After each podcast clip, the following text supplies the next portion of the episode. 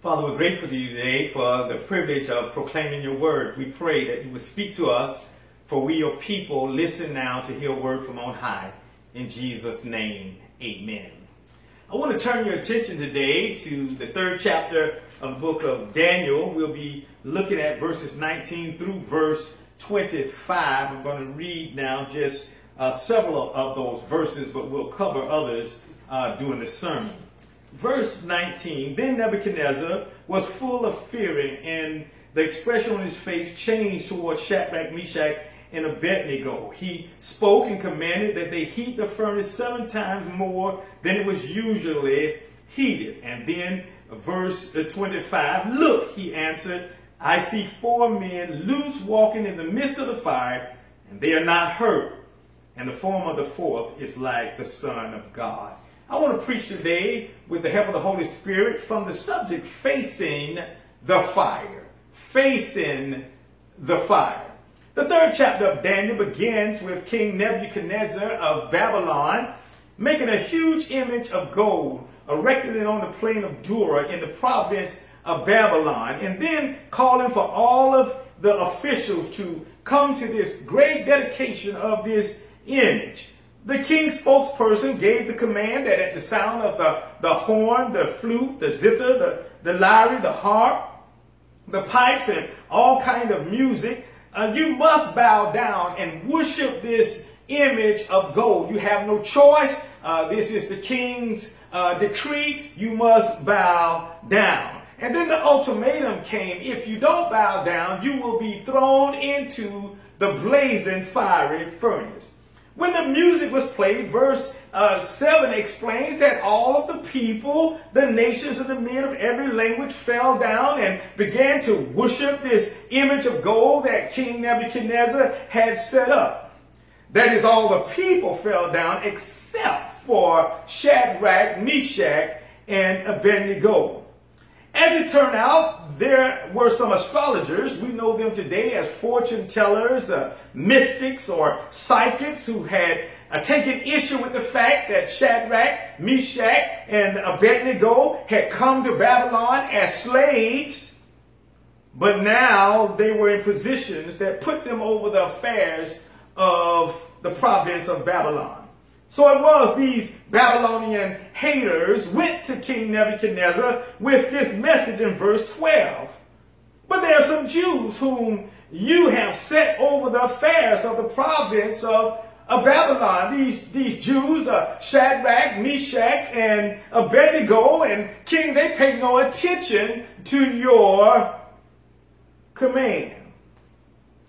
Not only do they not pay attention to your command, they refuse to serve your gods or worship the image you have set up.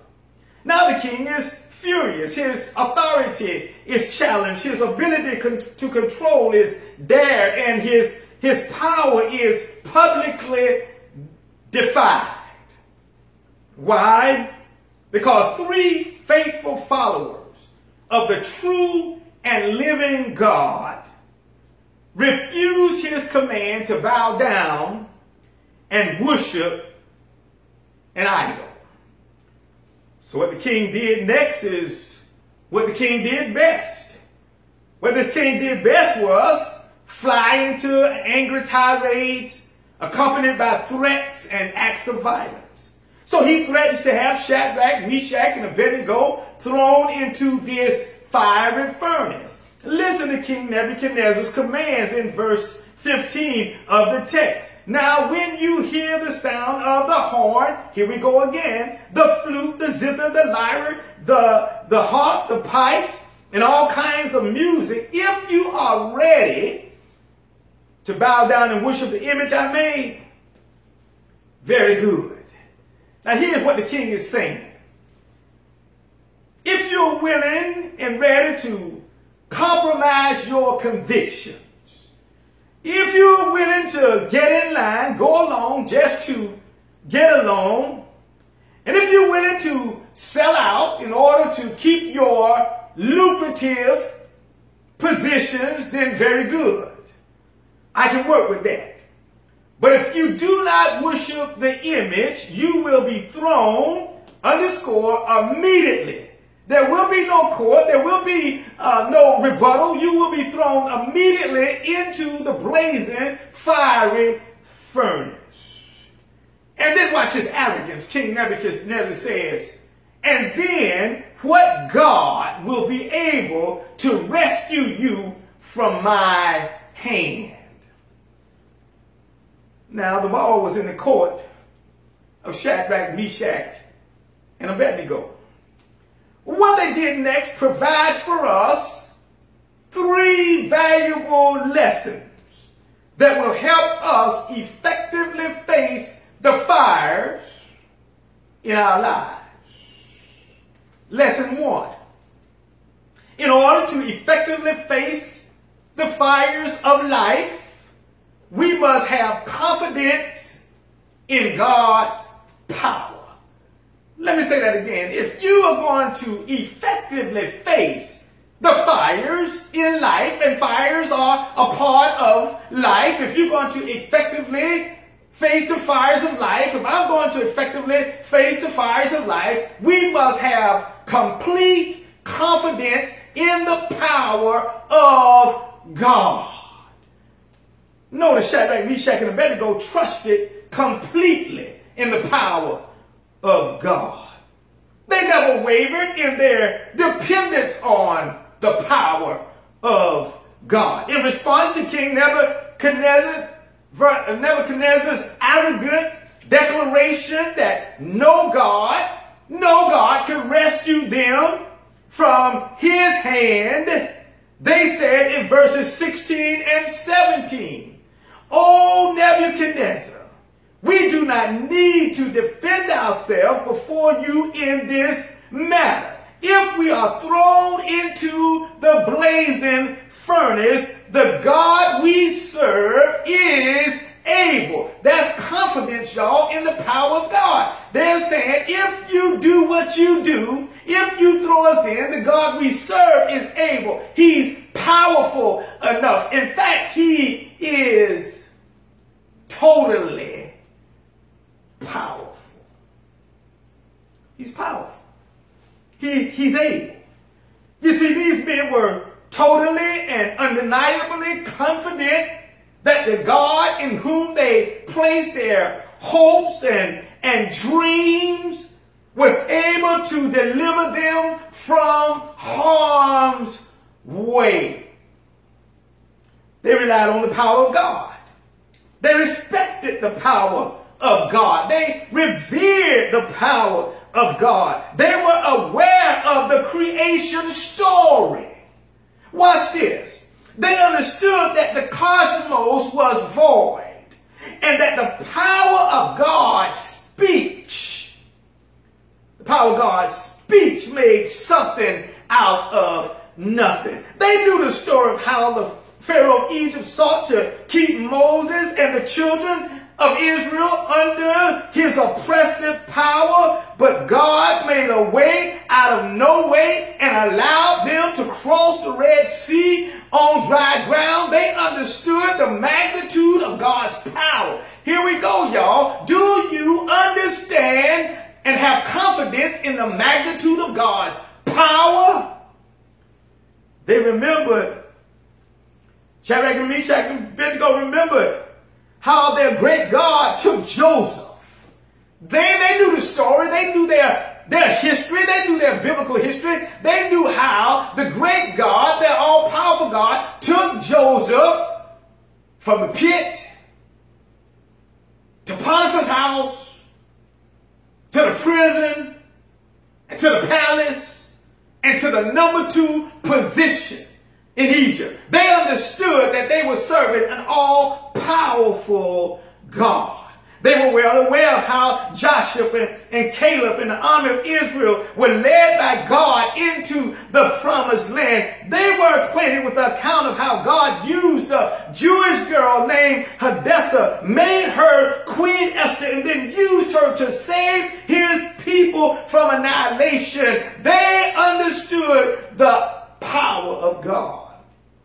Surely they knew King Nebuchadnezzar had some power. But they relished the reality that their God had all power. They knew that this earthly king, this mortal man, they were not denying that. They knew that he had some power, but they had come to understand that their king, the king of kings, God of all gods, had all power. And they rested in that reality.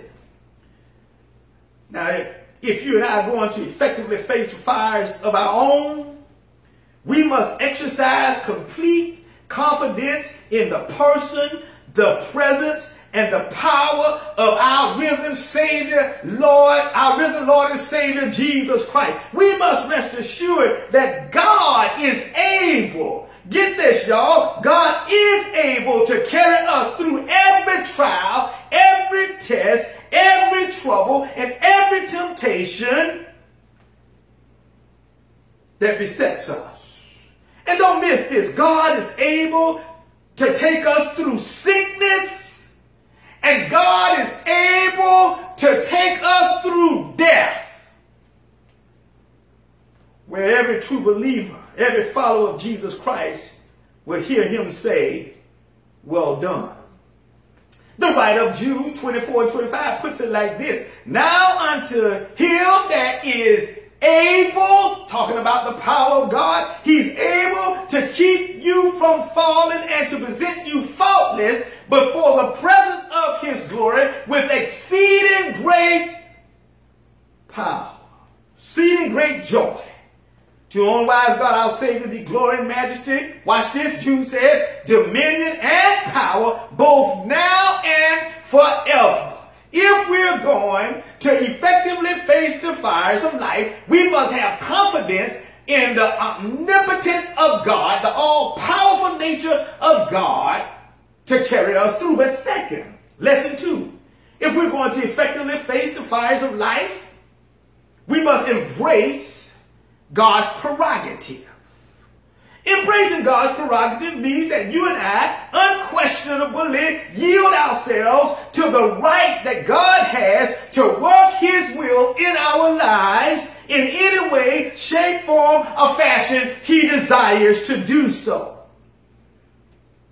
Embracing God's prerogative means that we acknowledge we acknowledge that God is the potter and we are the clay. We acknowledge that God is running things, not us. Isaiah 45 and 9 states the matter, matter clearly by posing this question, and I believe it's a rhetorical question. Does the clay, listen, y'all, does the clay say to the potter, What are you making? Or as the New Living Translation records, does the clay dispute with the one who shapes it, saying, Stop, you're doing it wrong? Certainly the answer is a resounding no. Rather, it's the potter's choice to form the clay as it pleases him. Y'all, that's God's prerogative. Notice the case of the young rich ruler in Mark 10, 17 through 22. He wanted to follow Jesus, or so he says, but also he wanted to keep all of his stuff. The Bible says that he was wealthy, he had a lot of stuff, he had a lot of toys, he wanted to keep it all. So when Jesus told him to sell all his stuff and to give the money to the poor and then come follow me, the young man went away sad. Now, mind you, it's, it's Jesus' prerogative to choose the standard of followership. It's the young rich ruler's responsibility to yield to the prerogative, that is, to yield to the will, the way of Jesus. Thus, it was not the person of Jesus that he had a problem with. Rather, it was the prerogative of Jesus that he had a problem with. And so it is like men in modern day society who have no problem with the person of, of Jesus. They have no problem with embracing the truth that Jesus suffered and bled and died on the cross to save sinners and he rose victoriously from the grave with all power given unto him. However, the problem surfaces for many people when Jesus chooses to work in their lives in ways that make them uneasy. You see, it's how Jesus chooses to nudge us out of our comfort zone that can cause us to squirm. It's how he pushes us beyond familiar territory that tempts us to resist him. It's the tightrope he challenges us to walk that causes us to rebuff his way if we aren't careful.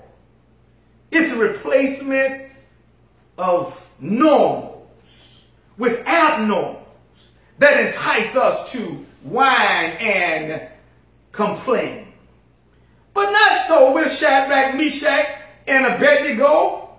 They embraced the prerogative of God. Verse 18 details the depth, the depth of their embracement of God's sovereign will, God's sovereign plan, God's sovereign prerogative for their lives. Watch this. Watch how they embrace it. They said, but even if he does not, I mean, they just said to the king, now, now, if you put us in this fight, the God we serve is, is able to deliver us. It's his prerogative to deliver us. But even if he does not, we want you to know, O king, that we will not serve your gods or worship the image of gold that you have set up.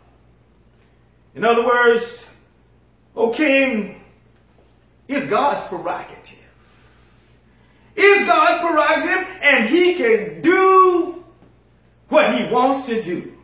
Y'all, if we're going to face the fires of life effectively, we've got to come to that, that point that it is God's prerogative. It's in God's hand. He can do what he wants to do. And they go on to say, in other words, to the king, and no matter how God chooses to work this thing out, no matter how God chooses to work it out, it's all right with us. If he delivers us, it's all right. And if the fire consumes us, it's still all right. Because no matter which way God decides to go, we still belong to Him. So we trust Him with our lives totally. We trust Him completely. So here's where the rubber meets the road. If we're going to effectively face the fires of COVID 19, if we're going to effectively face the fires of social injustice and social unrest, if we're going to be able, as believers in Jesus Christ, as church, as the church, to effectively face the fires of a failing economy, we're going to face the fires of sickness and the fires of death among our church family and among our families and among our friends. We must bend our wills to the will of God and embrace God's prerogative, not fight God's prerogative, but embrace God's prerogative. We must wholeheartedly say, God, Whatever your goals are, God, whatever your objectives are, God, I'm all in for as long as it takes and as far as you want to go, I'm all in.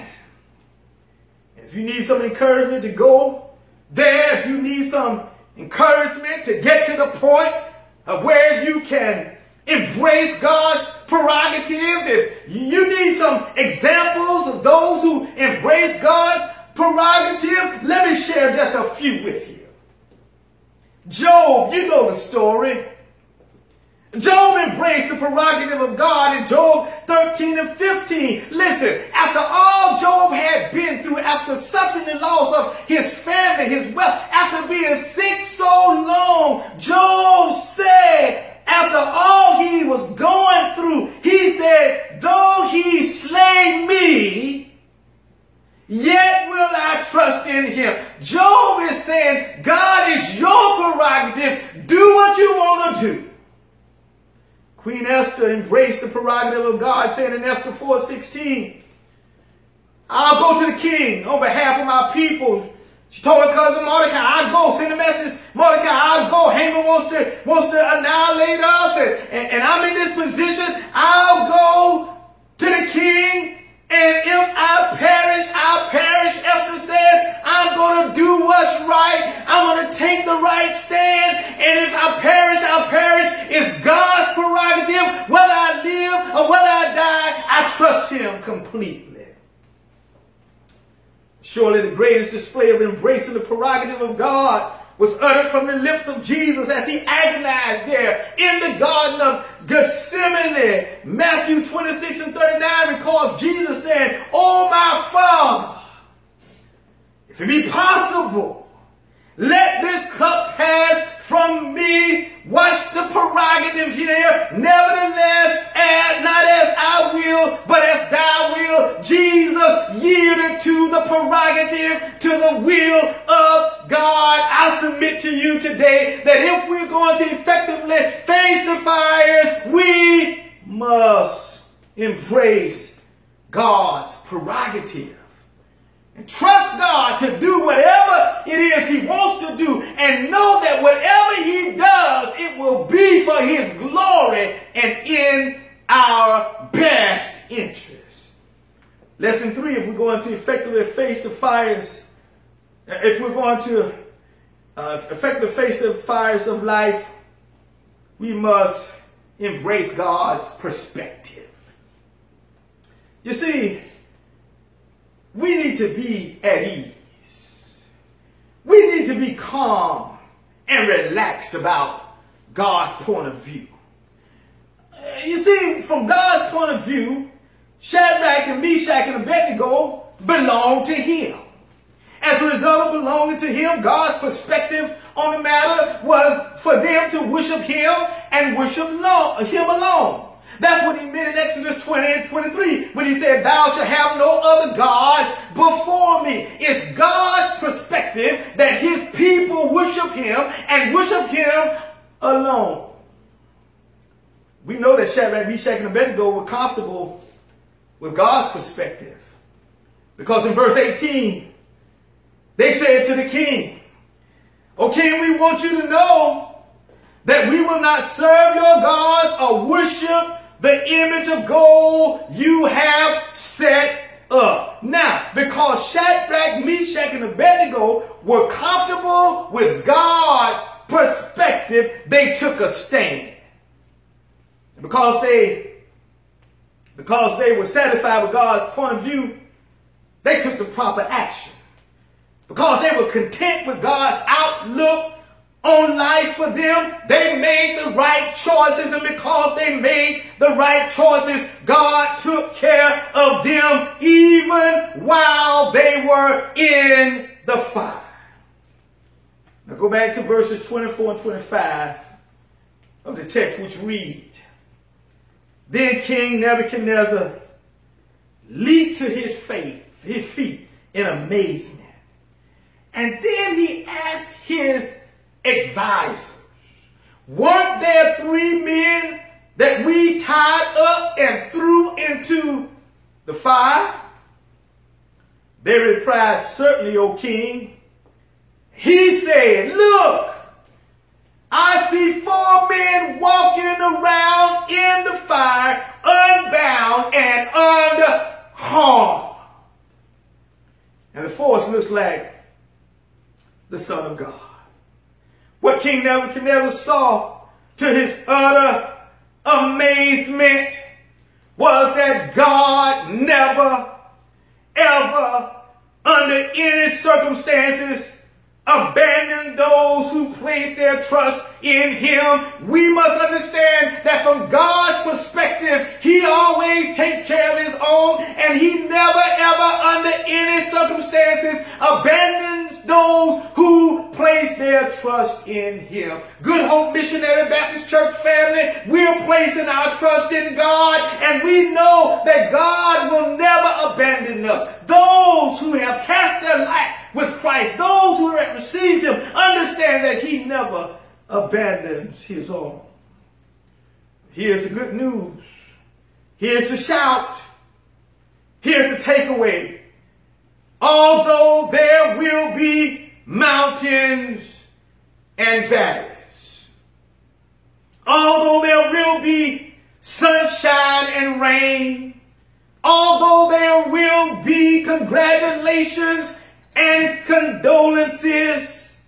One thing for sure, God's people can count on is that He will always be right there with us, guarding us, guiding us, and giving us His best, even while we go through the fire, even while we go through the challenges of life. God will be right there, for He never leaves us, He never forsakes us. One unknown 19th century hymn writer wrote these words, and with them I'll close. This hymn writer wrote words that have traveled down the corridors of time. They have blessed us. They have helped us. They help us face the fires of life. Here they are, y'all. The hymn writer wrote, I've seen the lightning flashing and I've heard the thunder roll. I felt sin breakers dashing, which tried to conquer my soul. But I heard my Savior's voice. He bids me still fight on, for he promised never to leave me. Never to leave me alone. We have that promise, y'all. As we go from day to day, as we get up in the morning, as we put one foot in front of the other, as you watch the news, hear the news, the disturbing news, you need to understand that God never leaves us alone. We can face the fires of every day because of our all powerful, all knowing, and all loving God. If me today, you've never received Jesus as your Lord and Savior, we want to invite you to do that. Maybe you want to pray something like this Father, I know I'm a sinner. And today I want to receive Jesus into my life. Come into my life, Lord Jesus, and save me.